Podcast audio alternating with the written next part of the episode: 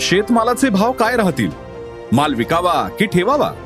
Market trend राष्ट्रीय आंतरराष्ट्रीय घडामोडींचा बाजारावरचा परिणाम. जाणून घेण्यासाठी ऐका अॅग्रोवनचं शेत मार्केट पॉडकास्ट.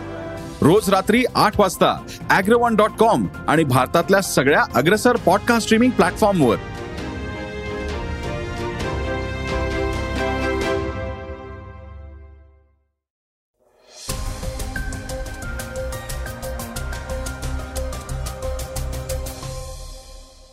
नमस्कार श्रोते हो. मी अनिरुद्ध गद्रे. आता आपण ऐकणार आहोत आजचं सकाळचं पॉडकास्ट आता दहशतवाद्यांनी परफ्यूम बॉम्बचा वापर केलाय. पहिल्यांदाच अशा प्रकारे स्फोटकं वापरल्यानं जम्मू आणि काश्मीरचे पोलीसही अवाक झालेत. याविषयीची अधिक माहिती आपण आजच्या पॉडकास्टमधून घेणार आहोत.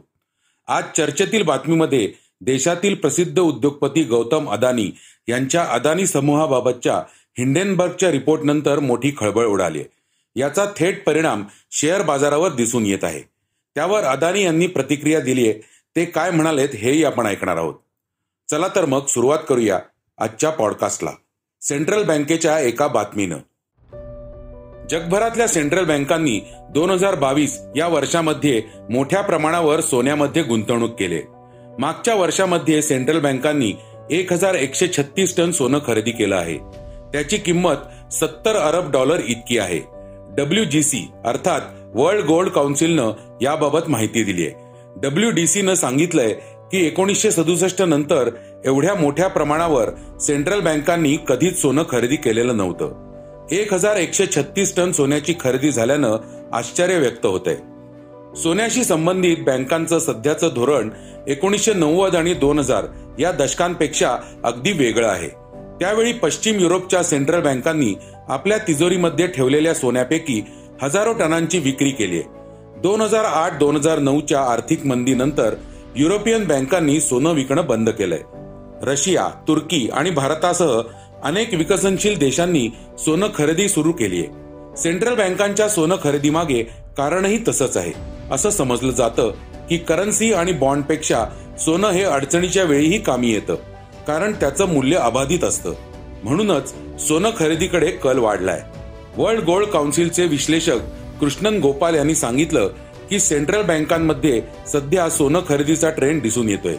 चीन इजिप्त आणि कतारच्या सेंट्रल बँकांनी मागच्या वर्षी मोठ्या प्रमाणावर सोनं खरेदी केलंय. मागच्या वर्षीच्या तुलनेमध्ये कदाचित चालू वर्षात खरेदी होईल असं सांगितलं जात आहे परफ्यूम बॉम्ब विषयी आता आपण माहिती घेणार आहोत.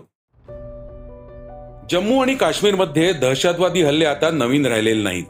पण आपल्या या काळ्या कृत्यांना प्रत्यक्षात आणण्यासाठी नेहमीपेक्षा वेगळ्या प्रकारे आयडिया लढवल्या जात आहेत. आता दहशतवाद्यांनी परफ्यूम बॉम्बचा वापर केलाय.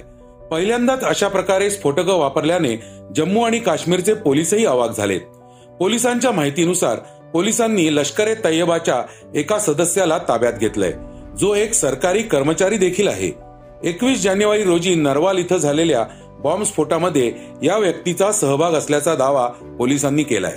यामध्ये या व्यक्तीनं पहिल्यांदाच परफ्यूम आयडीचा वापर केल्याचं दिसून आलंय. जम्मू आणि काश्मीरचे डीजीपी दिलबाग सिंग पत्रकार परिषदेत सांगितलं की आम्हाला पहिल्यांदाच एक परफ्यूम आयडी आढळून आलाय. यापूर्वी आम्ही असा बॉम्ब कधीही पाहिलेला नाही. जर हा परफ्यूम कोणाच्या हाती आला आणि त्यानं तो उघडण्याचा किंवा तो फवारण्याचा प्रयत्न केला तर आयडीचा स्फोट होतो असा दावाही त्यांनी केलाय. ज्या आरिफ अहमद नामक व्यक्तीला ताब्यात घेतलंय त्याच्याकडून अशा प्रकारचे अनेक स्फोटकं जप्त करण्यात आली आहेत. आरिफ अहमद हा सरकारी कर्मचारी असून तो लष्करे तय्यबाचा समर्थक आहे. तो लष्करच्या कासिम नामक म्होरक्याच्या अंतर्गत काम करत होता. या आरिफचा एकवीस जानेवारी रोजी कटरा येथील शास्त्रीनगर आणि जम्मू मधील नरवाल इथं झालेल्या स्फोटात हात होता.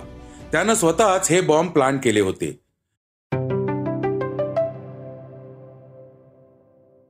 राज्याचे उपमुख्यमंत्री आणि अर्थमंत्री देवेंद्र फडणवीस यांनी केलेल्या आवाहनाविषयी आपण महत्वाची बातमी ऐकणार आहोत.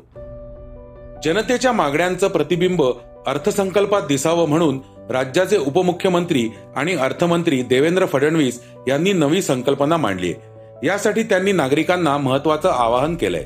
एका वेबसाईटची लिंक शेअर करत त्यांनी यावर सूचना पाठवण्याचं आवाहन केलंय. फडणवीसांच्या पोस्टमध्ये म्हटलंय की प्रिय महाराष्ट्र आपल्या राज्याचा अर्थसंकल्प मुंबईत होणाऱ्या आगामी अर्थसंकल्पीय अधिवेशनात सादर केला जाईल. याची तयारी सुरू झाली पण अर्थसंकल्प तुमचा आहे आणि तुमचा सहभाग आवश्यक आहे. तर महाराष्ट्र राज्य अर्थसंकल्प दोन हजार तेवीससाठी तुमच्या कल्पना सूचना जरूर कळवा.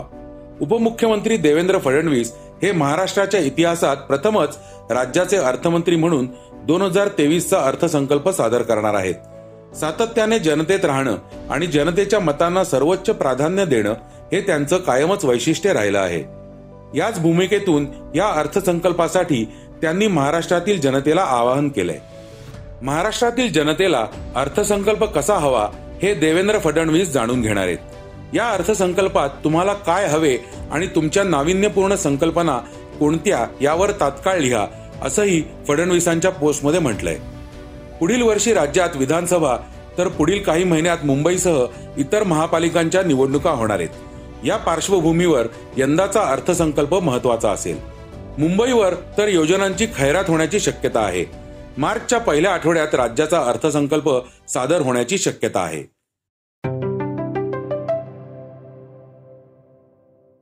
आता आपण जाणून घेणार आहोत आजच्या वेगवान घडामोडी. जगातील अनेक देश प्रयोगशाळेमध्ये हिरा बनवण्यासाठी काम करतायत. आता यामध्ये भारतानंही पुढाकार घेतलाय. या कृत्रिम हिऱ्यांचं संशोधन करण्याचं काम आय आय टीकडे देण्यात येणार आहे. कृत्रिम हिरा बनवण्यासाठी आय आय टी कानपूर सरकारला प्रस्ताव पाठवण्यात येणार आहे अशी माहिती सरकारनं दिली आहे त्यानंतर सरकार त्यासाठी निधीची तरतूद करेल. कृत्रिम हिरा वास्तवात साकारला गेलाय तर सरकारसह सर्वसामान्यांचंही स्वप्न पूर्णत्वास जाण्यात मदत होईल असं म्हटलं जात आहे गुवाहाटीला गेलो तेव्हा श्री श्री रविशंकर यांनी फोन केला आणि आपल्याला आशीर्वाद दिल्याचं मुख्यमंत्री एकनाथ शिंदे यांनी म्हटलंय. गुरुदेव चांगलं काम करणाऱ्यांच्या पाठीशी उभे राहतात असंही शिंदे म्हणाले. आम्ही जेव्हा गुवाहाटीला होतो तेव्हा श्री श्री रविशंकर यांनी मला फोन करून आशीर्वाद दिला होता. आम्ही त्यांना सांगितलं की आम्ही लढाई सुरू केली आहे ते म्हणाले तुम्ही चांगलं काम करताय. तुम्हाला यश मिळेल असा आशीर्वाद देखील गुरुदेवांनी दिला होता असेही मुख्यमंत्री शिंदे यांनी यावेळी सांगितले.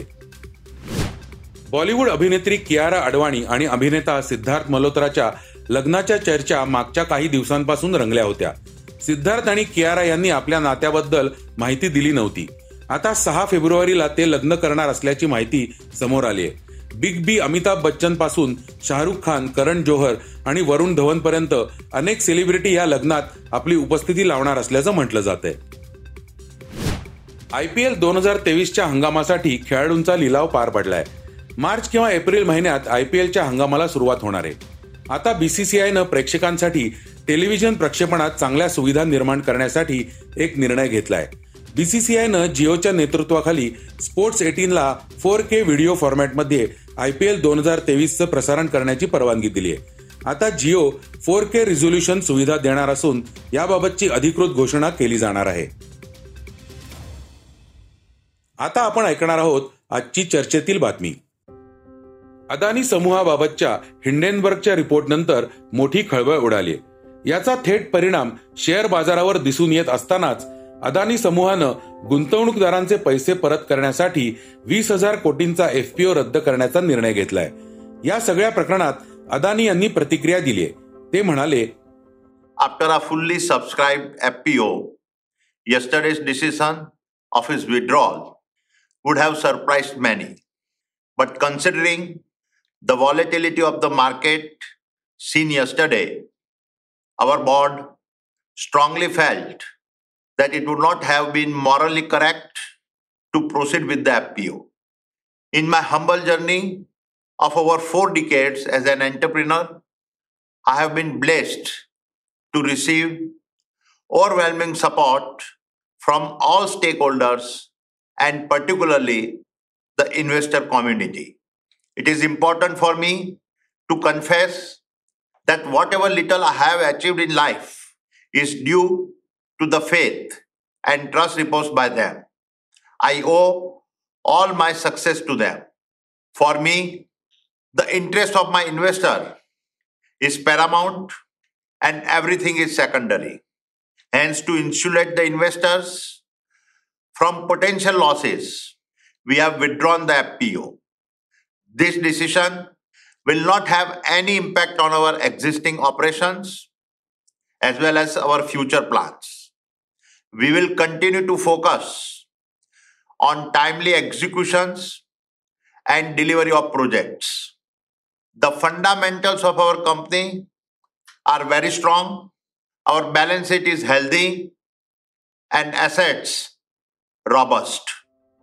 आता आरबीआयनं विविध देशांतर्गत बँकांना अदानी समूहाची गुंतवणूक आणि अदानी समूहाला दिलेल्या कर्जाची माहिती देण्यास सांगितलंय यामुळे आता अदानी समूहाच्या या वादात आरबीआयनं उडी घेतलीय हे होतं सकाळचं पॉडकास्ट आजचं सकाळचं पॉडकास्ट तुम्हाला कसं वाटलं हे आम्हाला सांगायला विसरू नका.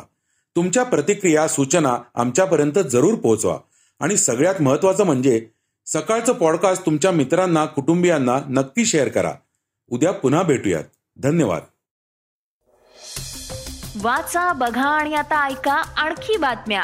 ई सकाळ डॉट कॉम वर. तुम्ही हा पॉडकास्ट ई सकाळच्या वेबसाईट आणि ऍप वर सुद्धा ऐकू शकता. विसरू नका या पॉडकास्टला आपल्या आवडीच्या पॉडकास्ट ऍप वर सबस्क्राईब किंवा फॉलो करायला.